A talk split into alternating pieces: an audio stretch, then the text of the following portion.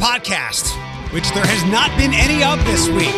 Um, we haven't done the Mondays for some time as I dive into a busy week of work to try to get ahead. I've always been that kind of person. I want to work ahead because that way when stuff pops up and in it it inevitably does whether it's from something here at work or outside of work um, you can do that apply that little philosophy to your life and if you can work ahead it'll be easier when the stuff pops up unexpectedly uh, tuesday tuesday i took off i actually should have taken off on monday because Jeep Fest, um, it set me sideways. It was a lot of us had long days but it was a long day and then lots of socializing. It took a lot of energy out of me. I was much like a zombie on Monday. So Tuesday, used that to re-energize.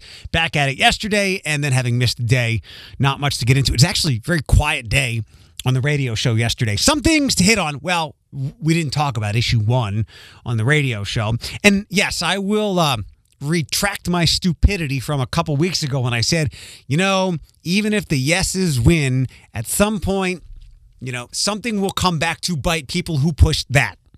I don't know when. Um, didn't have to worry about that. And one thing is a bit obvious to me going back to last summer in Kansas, which I'm pretty sure is a pretty red state. Um, this was after the Roe v. Wade decision. Uh, the overturning of that, there was some type of popular ballot measure um, in support of abortion, pro pro choice, and it won overwhelmingly in Kansas. And I think there were other states, a couple others that had measures like that. And I guess people pushing issue one didn't do a good enough job disguising the fact that, as Jaden told Bethany and I a couple weeks ago, and some others, that th- this was really a, a play um, to, I guess, codify um, pro life here in in Ohio. And I've talked about this before. I'm pro-choice. It's interesting to hear certain people like our our is he the Secretary of State uh, Frank LaRose saying that uh, Democrats don't want to allow parents to parent. What is no that that that sounds so counterintuitive. That's um uh, issue one one overwhelmingly. Let me dig into that in just one second. Um, but it seems like even in blue states for sure, in purple states and states that are a light red with some blue influence, it's going to be extremely hard, if not impossible, to get a pro life popular measure vote through. Um, because if you, it wouldn't be reading the tea leaves. You'd have to do a little digging, but once you did, you'd see that um, the chorus of people in in this country uh, predominantly support um, pro life, pro choice the way it is right now. Nobody wants like last trimester, nine month abortions or anything like that. But that's why the Roe v. Wade thing was so problematic. Um, there was only, relatively speaking, an extreme few who wanted it overturned. Um, go back to a year and a half ago, everybody in this country, most people in this country, literally majority of people in this country, were totally fine with the way abortion was. I don't know of any place. Maybe the it'll be the most red state, Wyoming, someplace like that, um, could only get through a popular election measure um, to prevent any kind of abortion or or some of the real extreme laws that have been in place since that Roe v. Wade overturning. Uh, I saw John Monk from WTOL. Um, he posted a graphic of Northwest Ohio and which counties voted which way. Uh, Wood, Lucas, and then one other. I forget. I forget which one it was. Uh, voted no. Um, and then all the surrounding counties voted yes. And it, it and I, I read something this morning saying that um, the no um, on lots of these types of measures, falling in line with the same thought, uh, went like all across the, the lakes. Um, and this was, I thought this even before I, I had heard that. Um, we hear the pejorative term coastal elites. I always thought that was a misnomer. It was more like city elites. And I know there are some very smart, intellectual, innovative people who live in the middle of nowhere. I know there are some country people who live in the city.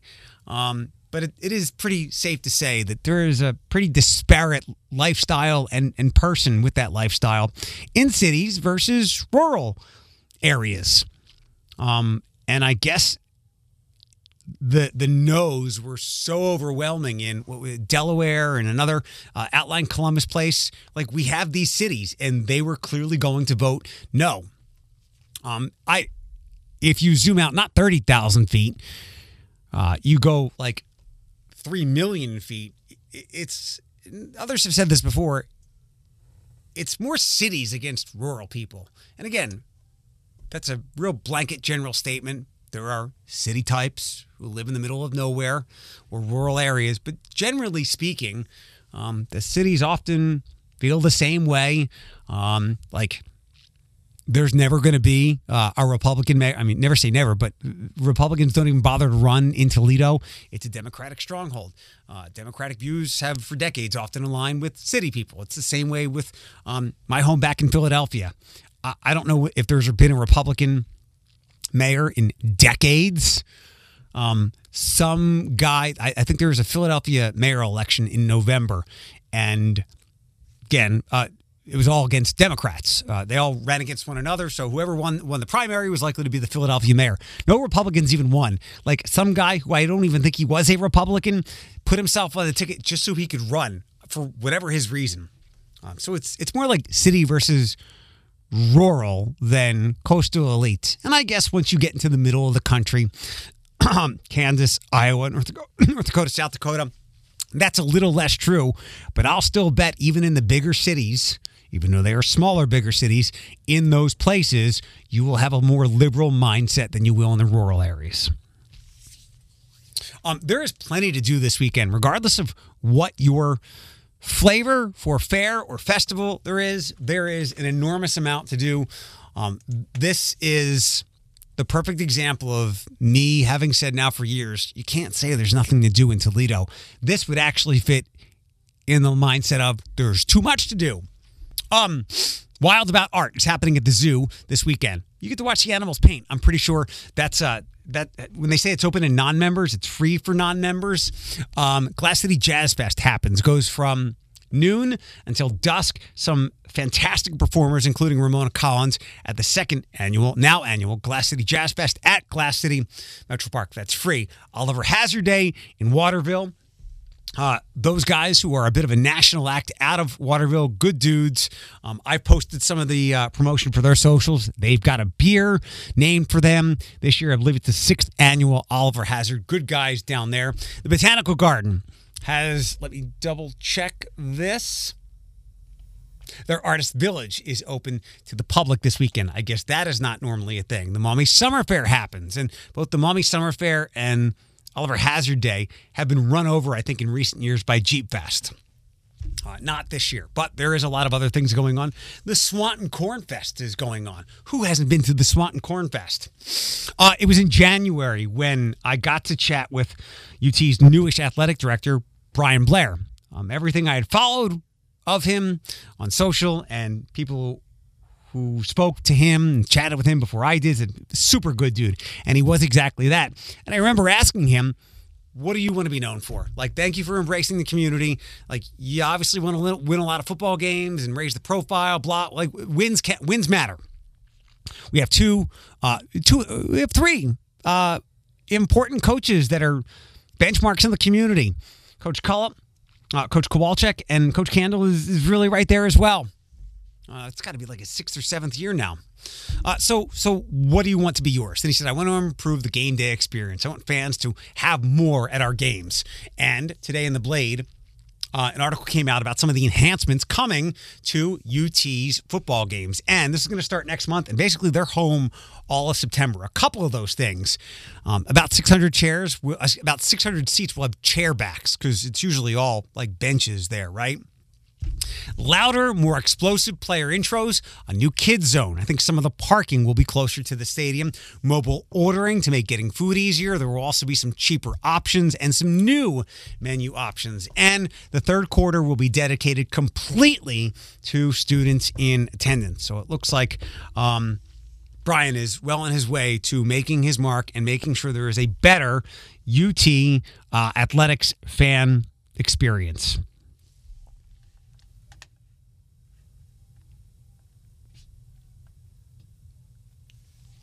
We'll leave that where it is for now. Let's dive over to a woman who has now been a guest. This will be her third time. Uh, Nikki Licata, Christian's Corner, the Run for Life, which she has invited me out to now for a third time, and I hope you can be a part of it. Um, her son, her older son, um, took his life while he was stationed in Alaska. Uh, just an, an absolutely tragic, awful situation. The collateral damage has run through Nikki's life. I'm glad she has been able to connect with Amanda from Hooves, um, Amanda's group with Hooves, uh, Equine Therapy for veterans, but it's expanded beyond that now. So let's chat with these ladies, and maybe we'll see you in September. On second thought, I am holding our conversation uh, with Nikki and Amanda for a separate podcast.